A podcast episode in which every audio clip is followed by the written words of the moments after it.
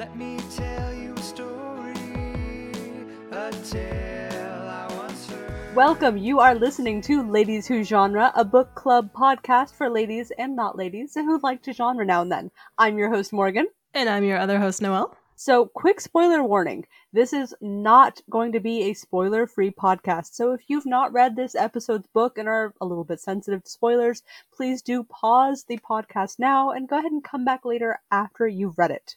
Also, just a little bit of a trigger warning this book does contain scenes of mild torture, and we will probably discuss those. So, should you have any kind of need to avoid that, also maybe don't want to be here. This week specifically, we are discussing the book Witches of New York by Ami McKay, published in 2017. The book is set in New York, as you might have guessed from the title, in 1880 and is super, super fun. And I'm so excited to chat about the thing in our very first ever, maybe to be published, maybe not, depending on how it goes, podcast with my fantastic friend Noelle. 1880s is specifically special to me because, uh, if for those of you who don't know, Morgan and I both have YouTube channels and we are costumers. And my favorite time in the whole world to costume is the 1880s. You know why? It's because that bustle butt. Mm-mm, us flat bottom girls got to get it however we can, and I'll take a bustle. I'll uh, give you a little dunk a dunk. I mean, you know, if you if you can't add it with surgery, a much cheaper way is to just add some some padding and and fluff and ruffles, right? Yeah, absolutely. So, how's your COVID been, by the way? For those of you who don't know, we're recording this during the lockdown. I uh, happened to be with Morgan when this all began. I know it was just kind of nuts. Like we're both West Coasters, uh, but she happened to be visiting way up here in the Pacific Northwest with me, right when things were starting to go from that weird nebulous time when it was like we kind of started hearing more and more about this thing, and then it suddenly became like, oh, I think, I think we might be told to stay at home. Yeah, and I got a I got a lockdown order in the it, like at your house. I think my county was going under lockdown, and and my husband was like, uh, and I'm like, I'll be home in a day. Hang on. You didn't want to just live with me for the next like five months?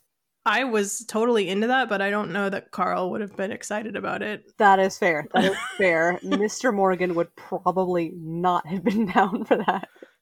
Uh, but I'm, I am bored and looking for adventure. Thus, a new podcast. Yeah, this is a great idea. I'm glad you suggested it. Yeah, I'm I'm always down for new books. Like I'm a super avid book reader, particularly in audiobook format, and it's just a bummer not being able to hang out with your friends and be like, "Hey guys, I read this new book and I want to tell you about it." So I'm going to do it virtually. Yeah, and uh, I am also a very avid reader, although also audiobook format. Obviously, we both sew since we both have costuming channels on YouTube. And I have lots and lots and lots of time where I can't use my hands to read a book, but I can definitely listen to one while I sit there and hand sew monotonously for days. for sure. I used to be like in high school, middle school, whatever, you know, big, big, avid, normal book reader, I guess. You have the time, you have the hands, everything's great. But now that I'm after college and really into handicraft, it's just, it's so nice to be able to engage your mind mentally with a story and be able to physically do the thing, get the project done. It's really nice to have that kind of, uh, what is it word, that word when two animals live together really well? Symbiotic. Yes, symbiotic relationship with a uh, hand relationship and your what's going on in your head. It's great. So your hand and your head should definitely have a symbiotic relationship, Morgan. like, I'm not even going to touch that, but I'm just saying. by the way, this is not sponsored by Audible, but if Audible would like to sponsor us, hit us up, yo. This week we have decided this week and presumably all future weeks, we've decided to pair our book with a drink so that we have something fun to kind of nibble on throughout the the podcast. And uh, as much as possible, we're trying to pair that. So this week in particular, I've decided to go ahead and pair our book, The Witches of New York, with a good, simple ginger beer, non-alcoholic. I chose this one because it's something with with a little bit of surprising bite to it. Yeah, um, I did my pairing because we're going to both do them each time. And mine was surprisingly similar. I did a dark and stormy because while I also liked the bite and the sweetness that a ginger beer will give you. I also like a little kick. All right, well, let's dive right into it. Uh, we decided that we would like to redo the opening line of each book, which is rather difficult for us because, those, like we said, we get them both in audio format. So then we have to go listen to it 15 times while we type this out for you. But here you go. In the dusky haze of evening, a ruddy cheeked newsboy strolled along Fifth Avenue, proclaiming the future. The great Egyptian obelisk is about to land on our shores. I I do really like that line, and I think that it's this book is part of the reason I decided like, oh, we need we need to include the opening line because there's something so significantly place setting, both place and time, and like the feeling that they're trying to evoke with the story that is set by the opening line, right? Like we immediately Absolutely. get uh, Newsboy, which I feel is very when you think newsy Newsboy, you think New York, you think this kind of like early 1900s, late 1800s kind of time period. And then mentioning the great Egyptian obelisk, feel like immediately are opening up with this sort of uh this interest in the exotic that I feel was also super popular throughout the Victorian period. And they they mentioned Fifth Avenue, which is uh, almost a character in and of itself in the book. Uh, there's a hotel called the Fifth Avenue Hotel that's in the book. The whole thing is sort of surrounding Fifth Avenue, as as New York does surround Fifth Avenue. So it, it definitely brings you to the time and place very quickly. I thought it was a it was a cool intro to this story and it sets you up really well for it. In fact, I feel like the entire first chapter just really sets a really nice mood for this story. So, just a quick intro for all of you who have hopefully maybe already read the book if you are joining in on our fantastic book club adventure. But for those just need a quick refresh, we have a few main characters. We have our three main witches who have not yet met at the beginning of the, the story here, but will pretty quickly get together. We have Adelaide, who is a witch who's got a um uh has been how do I put this? Maimed. Maimed is the word. Very viciously maimed Graphically. and has lost lost sight in one eye and is very I, I would say kind of not well received in public because of it. And it, it definitely affects how her character interfaces with the world throughout the rest of the book. Yeah, she's bitter. Of yeah. Yeah. Soup, soup's bitter. We have her kind of assistant, Eleanor, and both of these characters have been raised as Oh, you thought she was her assistant? Wow, I didn't get that at all. Really? Because so Adelaide was there first, and then Adelaide or Adelaide was there first, and then Eleanor was uh, hired on to be her helper. This was right after her her initial eye attack when she was in Yeah. that like super. You know, you're when you get a Yeah. grave injury, you kind of have that like that time period where you uh, theoretically maybe need a little bit of extra care and attention and aid. Absolutely. Isn't the house Eleanor's though? No, it's it's owned by uh, Mr. Paulsham. Remember, he's Oh, evicting yeah, you're right. Yeah. Oh no, no, that's the tea shop, but the house that Oh, they live oh, in. sorry. That's fair. That's fair. I'm thinking of the tea shop. So, but she Yeah. she is her like tea shop assistant. Oh, I thought I felt so Adelaide or sorry, Eleanor's uh powers, her witchy powers are that she's really good with tea and she can just do spells through her tea essentially and like hypnotize people. So I thought the tea shop was basically hers and her and Eleanor were partners at this point in the book at this point. Like I Oh, got yeah. that they were very much an even ground. No, I I would for sure say by the time that our third witch meets up with them, which is Beatrice Dunn, who's kind of a new not at all raised as a witch as the other characters are. By the time she meets with up with them, they are for sure like equals. Equals in this business, equals in this Partners in crime. yeah. Partners in non-crime because they're non-criminal witches. Witches are good. It's true. There, there's definitely not a lot of criminal activity going on here. There's a, a fourth in this scenario, though. There's Perdu. They have a raven, and this raven is. I mean, I wrote down the word sentient, but I, I feel like he's more than sentient. I feel like he's an active participant in all things that happen with them. Oh, for sure. And he's awesome. There's a whole bit that we might get into later that hints that maybe he's older than all of the characters combined. But uh, Yep. for right now, we're just going to assume he's a good, good raven. He's a very good raven who happens to be able to talk and tell you when bad guys are coming. So the the tea shop, which is Tea and Sympathy, if I remember correctly, is located in this 15 15. Oh my god, I really want this to be Renaissance, my favorite time period. No, 1880s. It's not costuming, Morgan.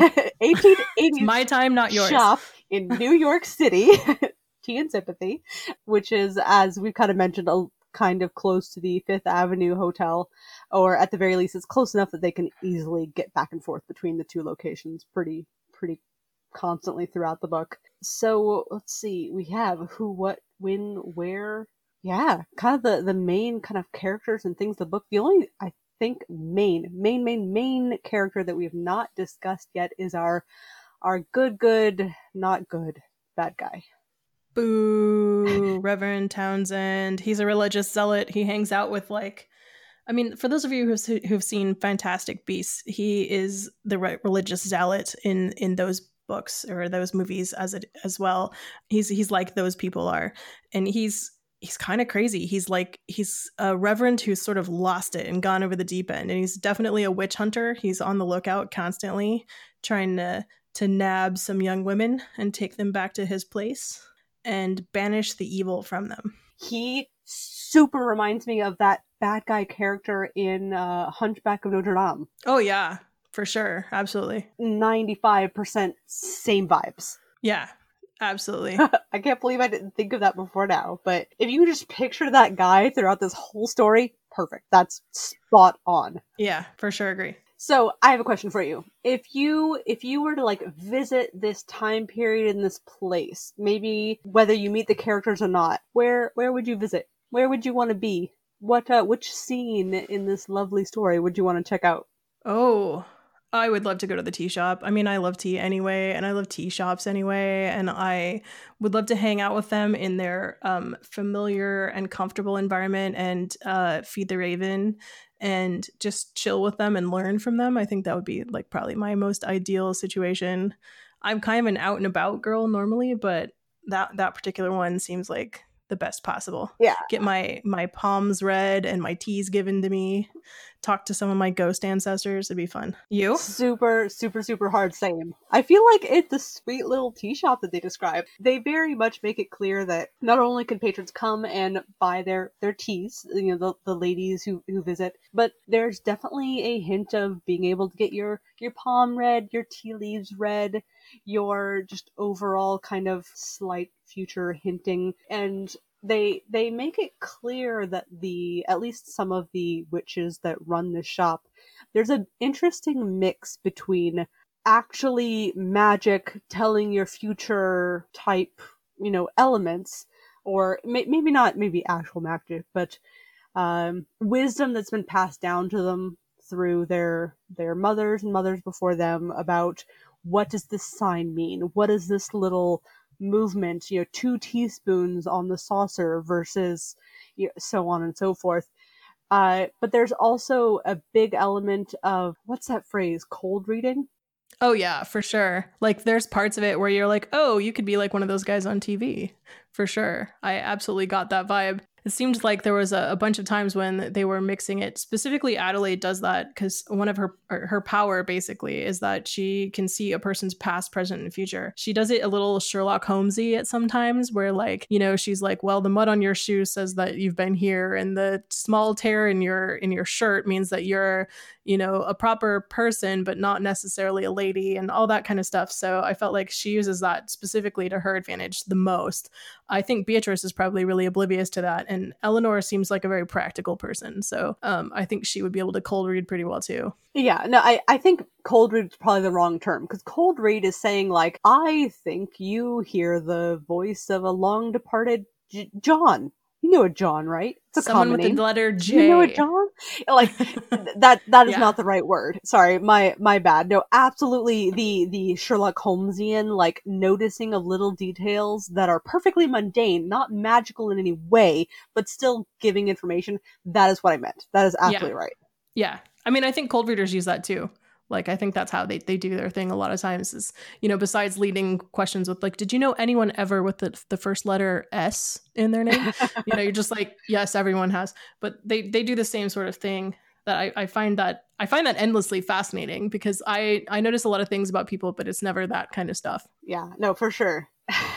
Who is your favorite character in this book? Oh, I mean, I love our three witches because they definitely have some really interesting elements for each of them. Like they're both all both all three very cool in their way, but there's something really really neat about um Lena, the the like housemaid that unfortunately ends up absolutely getting murdered because this is a story where several young women get murdered. But Uh, point of clarification: she does not get Oh, murdered. sh- she kills herself. you are right. She absolutely Yep. does not get murdered. I mean, when you torture someone, Trigger warning for hanging. Also, yeah, like, but if you torture someone to the point where they want to murder themselves, yeah. that's pretty darn close. No, I agree with that. I too, I totally agree to that. She didn't have a yeah, choice. no, but your your point of order does stand. But she's she's cool in that like she has a lot of interesting backstory. She came from I think Scotland. They say her family's from from Scotland. They mention how like she was married and her husband was working on the Brooklyn Bridge, but he passed away. But like she felt guilty about it because she saw his death in her dreams. She felt like that was going to happen, so she absolutely didn't do a thing Yeah, to like make her husband die or to bother the person who eventually hired her as a housemaid clearly does have those those powers coming in that they mention in the book she seems like she'd be a cool person that yeah, it's a shame she died so early i guess and she claims it by the end. Like she makes it her own. Yeah, I agree. She's awesome. I loved Perdu. Like I thought he was just the coolest plot device ever. Like give these witches a raven that can act as an alarm clock slash give them random information slash like he sort of just handles like anything that needs a little wrap up. He'll deal with that. yeah like they need to know where to go next get make the birds say it Yeah, yeah, exactly. Um, I, I probably should dive a little bit farther into the book than than just that. Um, just so so everyone gets a little refresher. Uh, at some point, Beatrice leaves her home in upstate New York and comes to the tea shop to to take a job as an assistant. She meets that obelisk that we hear about in the first sentence. And a man on the railroad tracks. She actually has to hobo her way into. Is that a proper word to use? A hobo? um, she hobos her way on the, on a on a freight train to get to New York because she is hellbound determined to get herself to this job. She really wants to get out of Dodge wherever she is. She I think she's just bored. She she thinks she's worth more and I, I agree with her. Anyway, she finds the obelisk on its path and a man comes and, and lets her touch it basically. And that seems to spark a lot of her powers to come in and she obviously does go to the tea shop meets up with those witches and does get that job and they start helping her develop those powers so the the book is is largely about them trying to help develop her powers there's another character though quinn brody he is adelaide's love interest um and he's a he's a doctor who's looking for proof of the afterlife what do you think about quinn I mean, he. I like that they've given a love interest that seems true. He seems legitimate. He seems like he's actually interested in the things that he says he's interested in. I feel like, and he's interested in the least attractive of the women yes, to be fair as far as like what the book describes to us, yes, absolutely. yeah And I, I feel like it's so often that you get a story where like the initial character that they show as some kind of like a love interest character turns out to be false in some way or like sneaky or it's so nice, I guess, in like a weird little heartwarming way that no, he just he just likes her. he's so wholesome Yeah, he's so wholesome through this book.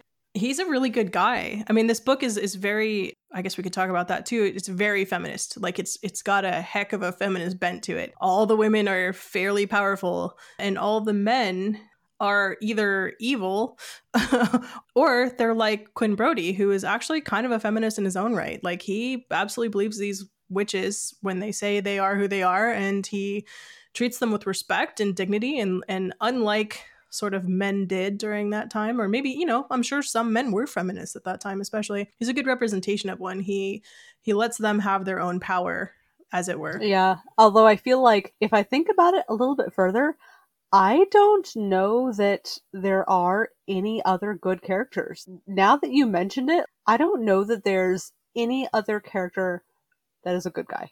that's a man That is a man. Sorry, that is correct. Like, for example, I mean, of course, we have the very not good Reverend. We have Quinn's friend, who is also like a, a kind of war wounded character, but he's like trying to go after women at the like insane asylum, which is Oh yeah, there's this insane insane asylum bit that uh I'll go on a diatribe about later, I'm sure, but they basically let men show up at this insa- insane asylum on the weekends and party with the the ladies therein. Yeah. What other male characters are there? There's the ooh, there's the um new husband that beats his wife. Yep. Yeah. Or at the very least they strongly hint at. They don't actually show scenes of them together at all, but they very strongly hint that that's what's going on. Like and I I can't think of any other good male Well, I mean, Perdu's a boy.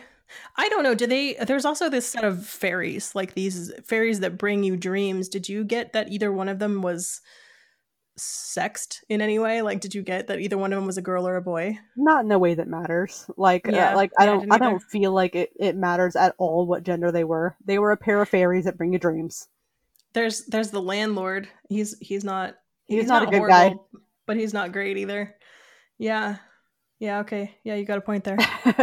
so now that I've I've solidly made my point, no good guys but one. Want to tell us more about that uh that lovely insane asylum? it's just d- dumb. They have this insane asylum. Well, okay. I guess I want to talk about this about when we talk about things that we don't like about the story because I I have a diatribe that involves this that that happens. So let's talk about all the stuff we do like about the story first. So let's just give us give ourselves an overall, hey, did you like this?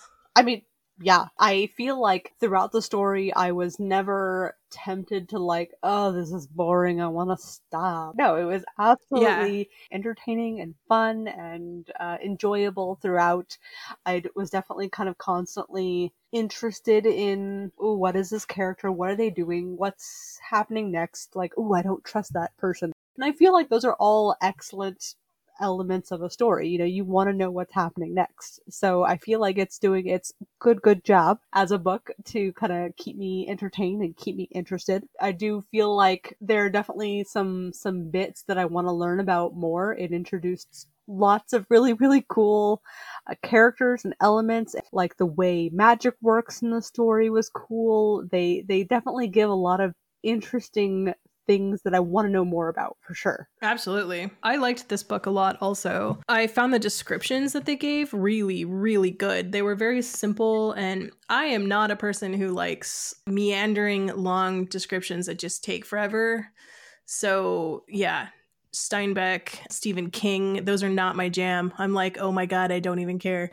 They gave really succinct descriptions of people and places that used five or six descriptive words that just would absolutely enchant you and and put you into the, that place. You would know exactly what that area looked like. You would know exactly who that person was by the description. I thought that was just they were very simple but vis- visceral. I also really felt that the book was super like the feeling of it like we discussed earlier was really period correct. They talked about the brooklyn bridge being built the statue of liberty making its way down. The kids on All, All Hallows Eve were carrying turnip lanterns which would make a very special friend of ours, a witch we all know and love, very pleased because she's into turnips. The belief in magic that that sense that was in the air at that time, but also a fear of the unknown that caused like people to be religious zealots. I thought all of those kind of like factors helped bring that book to life. I felt like the book took its time getting where it was going to go, but it was never dull. It was all it was I would just call it like leisurely making its way towards the like final buildup of the story, but never like bored in any way. I, I did actually really like the book. For sure. I feel like there were lots of really kind of fun elements that were introduced, lots of really kind of interesting themes that the author is clearly trying to convey to you as the reader. It, she's trying to introduce elements of feminism, of LGBT issues are definitely brought up Oh yeah. uh, mental health as a concept and something to be considered both for for women and for for men the the concept of othering othering other groups that are not your group and like how we as people tend to deal with that a little bit of a, a what's it called egypt egyptomania Yeah. Yeah. which is such a such a thing for the Victorian age. Hysteria again, as which is kind of back to feminism if we really want to get to it, and that's that's kind of the overall arching theme of the book. Is feminism. even the even the doctor on that island like talks about how it's actually really easy to get someone committed. Like as soon as a male just says that a woman should be there they basically just drop them off and that's the end of that. The, the woman is now trapped in the insane asylum and the doctor's for some reason though he's in charge and he still doesn't let them out. So going back to your all men are bad um, i would say that not to put anyone off by that because it's not in your face that way but it definitely like when you stop and think about it that definitely happens For sure. I love that all of these different issues were talked about and discussed and, and, and brought up throughout the book, but I also feel like they were, I don't mean this unkindly, but maybe a little bit bluntly handled, a little bit, um, yeah yeah not a lot of finesse to how they were discussed. i agree Very fun and interesting and like, I love that they were brought up, but there, there could have been more nuance. That's true. Um, was there a favorite like scene you had in this book? Anything that touched you particularly? Oh yes. Yes. Okay. So I would say two scenes that absolutely were the most effective on me, I guess. When you when you think of what is most effective on a reader, you want something that that touches them emotionally and makes them feel things. So I feel like the two scenes were the initial torture scene between the Reverend Oh and yeah, that was Lena. bad. Uh huh. That was the scene that made me go, "Oh, oh, this this book is way rougher than I was Dark. expecting it to be." That's the dark and the dark and stormy. uh that's the bite in my ginger and uh, like it, it's not bad but it was definitely rougher than i was expecting and that that as a as a reader definitely kind of made me go oh oh oh that's what story this is okay and then i think the second scene that i actually really enjoyed was one of the scenes where beatrice is kind of first learning about her her new powers to talk to ghosts in particular so she has one scene early on where she talks to like a the mother of another character, but she doesn't quite Mm. realize what's going on. Like it's, it's not fully there. She's talking to a ghost, but she doesn't quite understand what's going on. And then she faints at the end, and so it's it's a kind of all not fully there, fully realized kind of experience for her.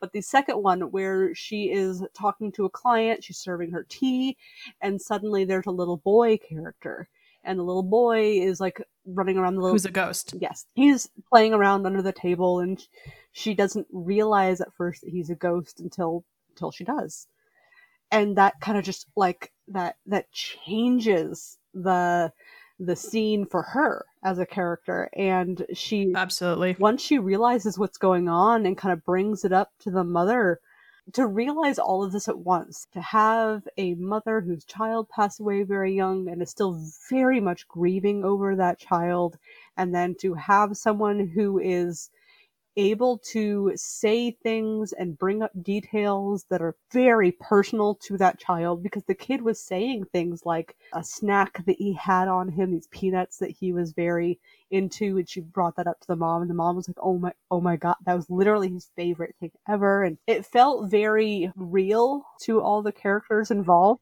was visceral to me. i Yeah. literally cried which i feel like as a a person reading a book is a you know it's a it's a real experience that you can have with a book that you don't get with a lot of you know a lot of media Absolutely. I feel like the one scene that hit it hard for me was actually, let's just say, lockdown related.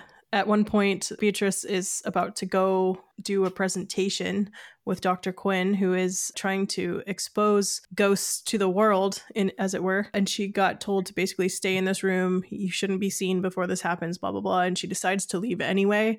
And I'm just having this like very like COVID related response to it, just screaming like, "What are you doing? Stay in the room! Stop! Stay at home!" She's not even at home, and I'm screaming, "Stay at home! What are you doing?" It's also the it's it's one of those scenes like when you're watching a horror movie when you're they're all like, "Let's split up. I'll go to the attic and I'll go to the basement," and you're just like, "What are you even doing? Stop! No, no!" And you know this is like a trope and it's gonna happen, but yeah you're screaming at them anyway.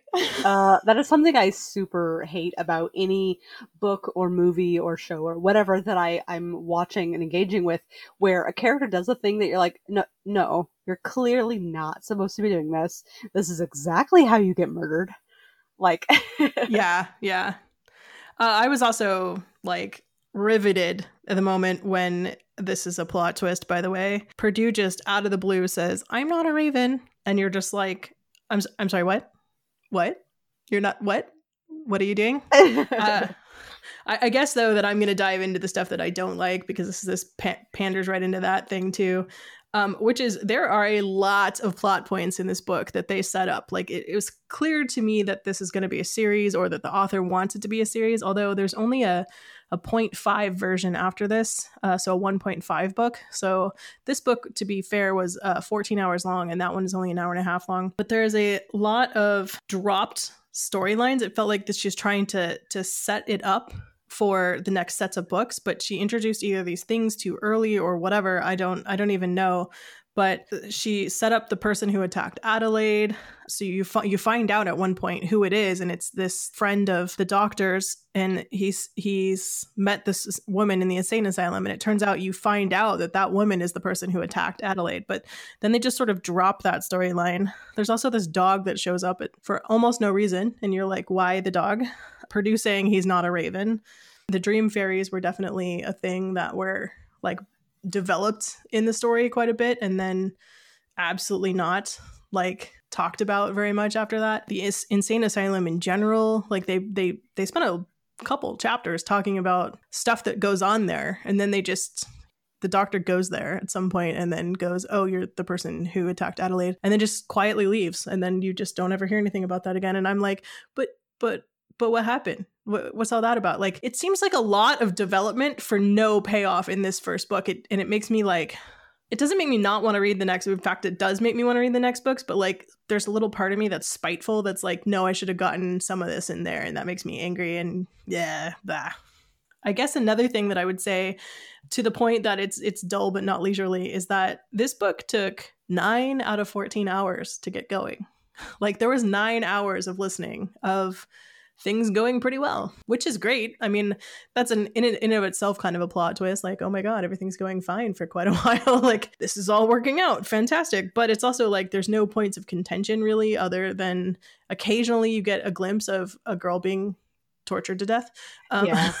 That's mostly Um, what you get. Is you kind of get that like that slight setup of like something is not right with this preacher character. They keep they do keep on like showing him like every couple Yeah. chapters. They're like being shady in the bushes. being hella Yeah. shady, kidnapping girls. Yeah. They do try to show that like mm, something is not right in New York, but that's that's much to get. Yeah, everything's like just kind of working out for the main characters for quite a bit. Like, oh, I happen to have these new supernatural powers, says Beatrice. Oh, look, I have found two witches who will help me develop these in a very safe environment. Okay, cool. Like, that Yeah. seems really convenient. Oh, and by the way, I just happen to have a friend who could really benefit from uh, having a a person who has newly discovered ghost talking powers. Oh, and by the way, I have a friend with this hotel who also could very much Yeah. benefit from this new friend. Like it feels very It's simplistic. The story is really simplistic.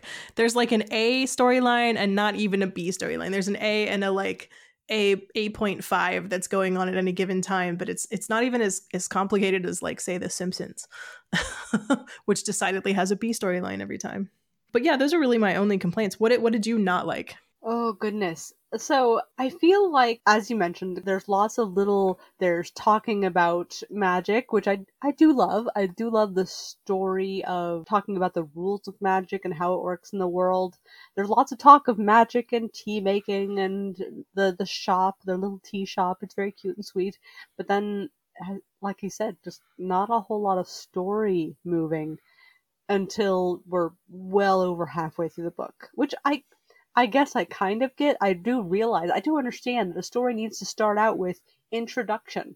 You're introducing your characters and what they love and value in the world and what their goals are and things like that. But it feels like it just takes a very long time. It's meandering. to to get to that. yeah. But that said, I did not have a point where I was listening and went, "Okay, come on, get on with it. I'm bored." I was just more like, "Hmm, Absolutely. listening, Yeah. listening."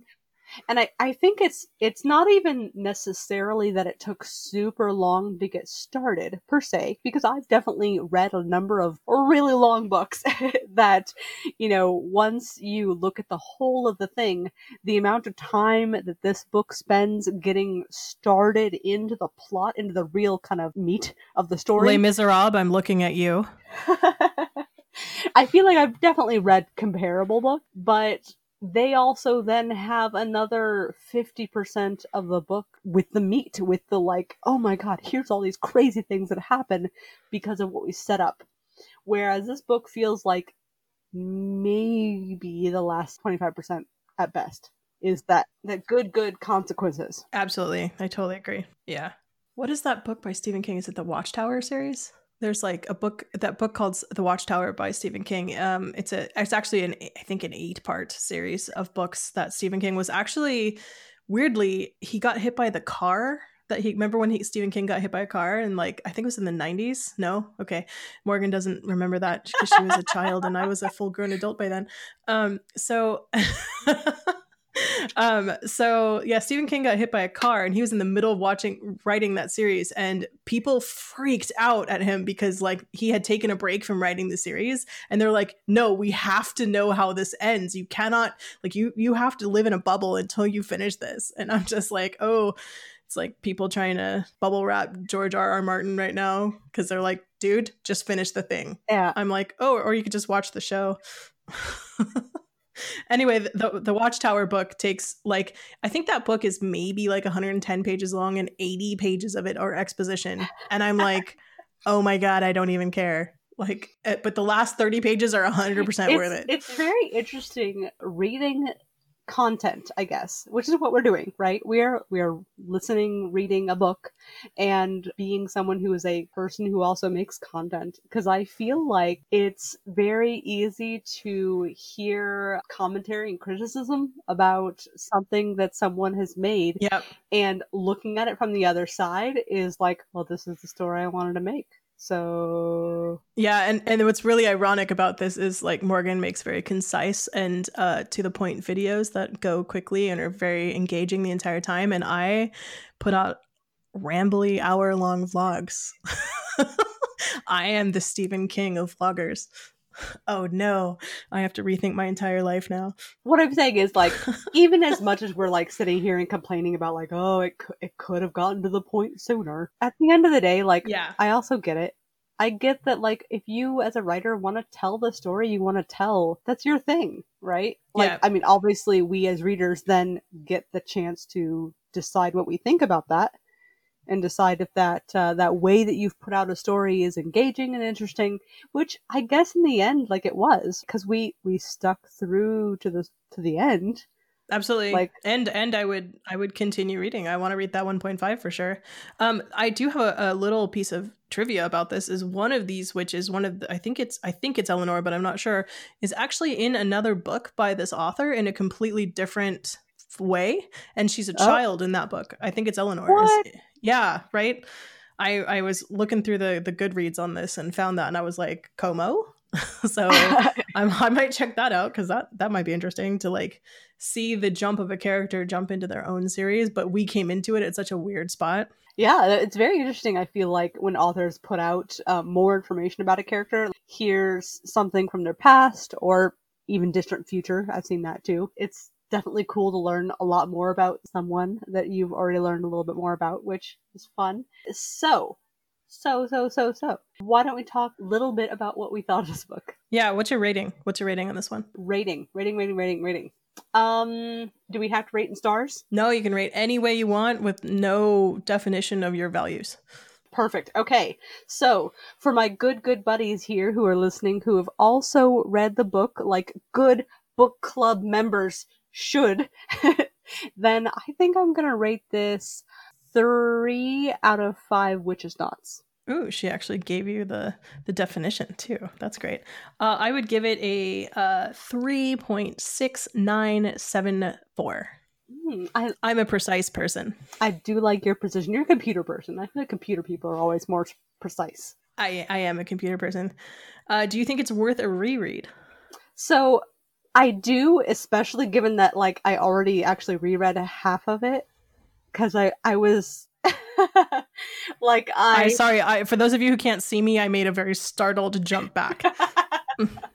so I read the story and I was like, oh, okay, okay. It did kind of end abruptly.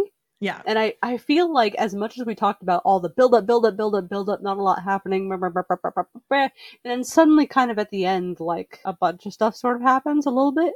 Yeah. So I kind of was like, mm, I wanna, I want something to listen to as I go to sleep, and I didn't already have a good thing prepared. I'll just go ahead and put the put the book back on since I already had it downloaded, right? And uh, so I, You know we have a next book, right? Like you could have just read that one. I could, or I could. I'm six hours into that Oh one. shit! I need to catch up. Okay, good to know. Good to know. So, I I did actually go ahead and kind of re-listen to some of this, and it actually was really really cool to like hear some of the introductions of various characters and be like, oh, that person's gonna do this thing. Uh, you know what I mean? Like, oh, like yeah. I, it's interesting because I don't know if if you had asked me previously whether or not I was to reread this, I probably would have said like I'll wait a while. Like it's not it's not super intriguing or like there's no major major end of story plot twist that like changes the absolute face of the entire book like but at the same time once you've gotten to know characters going back and re-listening to how they're introduced made me kind of go oh they actually introduced this this concept or this uh, this little bit of backstory really early on. I didn't even realize yeah. it was actually really really cool. So I don't know that We're I'll. re-listening to or rewatching Farscape right now, and I'm having that happen to me too. like I definitely feel like it has a lot of value to to reread. There's definitely some things that you'll catch that you just kind of glazed over the first time over. But I also feel like you could wait. You could wait a couple of years and reread it, and that'd be fine. Yeah, I'd probably wait a little while to reread it.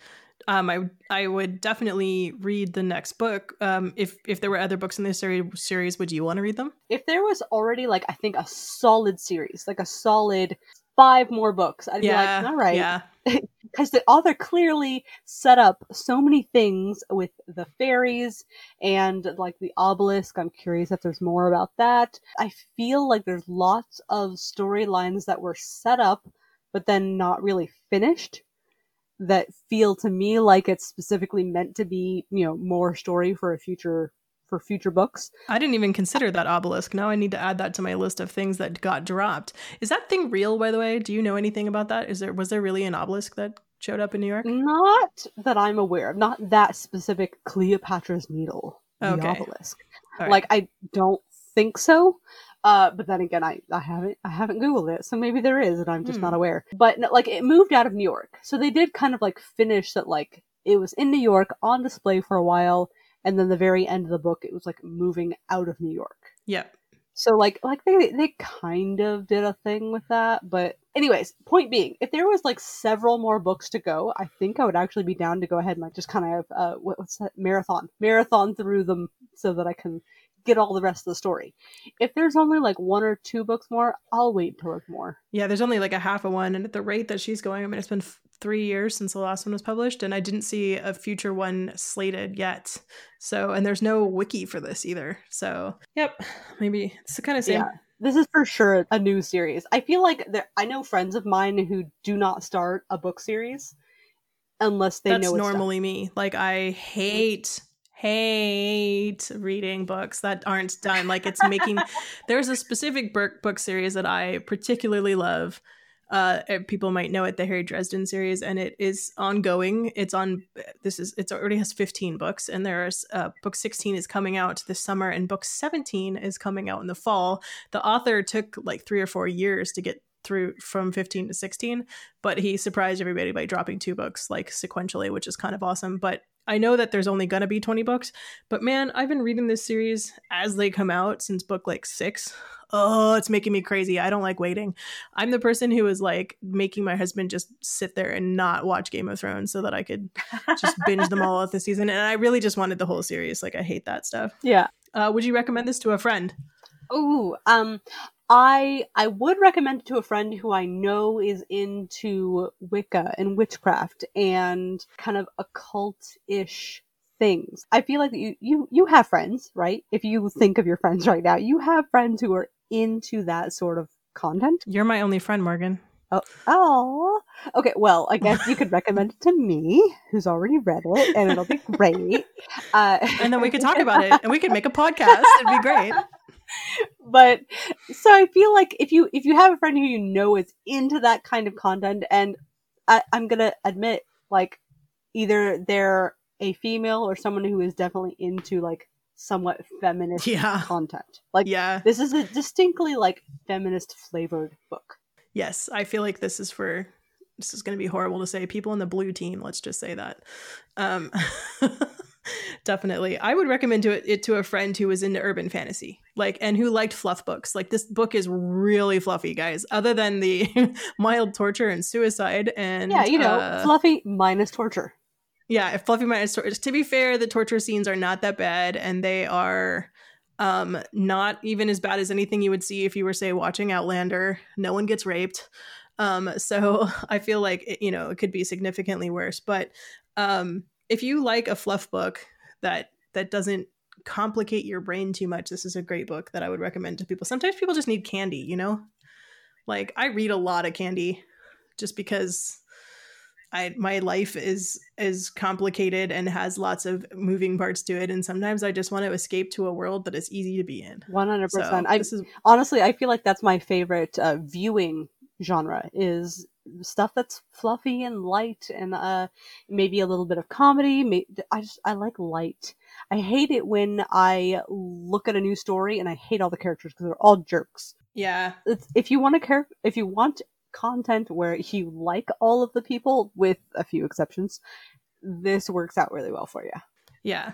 Are you ready for speed round? sure. Yeah. Hit me All right, I for people who are new to this game, which is everyone, since this is our first episode, um, I am going to do a speed round every episode where I ask five questions of Morgan, and those questions are going to be varied, although I may repeat them from time to time because these questions are actually kind of hard to come up with, as I figured out by writing these five questions. You ready? i'm ready All right, if this book were a color, what color would it be? green because magic is green Okay. If you had to rename this book, what would you rename it? oh good god um uh I'm a jerk, sorry. Uh, uh, oh no, speed, speed, speed, speed. Okay, um, the raven that talks. Oh, okay. to be fair, right before this happened, uh, Morgan asked me to write a jingle like on the spot, and I just was like, no. so this is payback. Um, if this book were a lightning struck tree, what kind of tree would it be? uh, oak, because I feel there's something very magical about oaks. You know what I mean? I feel like there's something magical about all trees, but oaks in particular, real magical. Uh, if this book were a potato chip flavor, what flavor would it be? I'm gonna go uh, barbecue. A little bit of that uh, sour tang to go with the sweetness.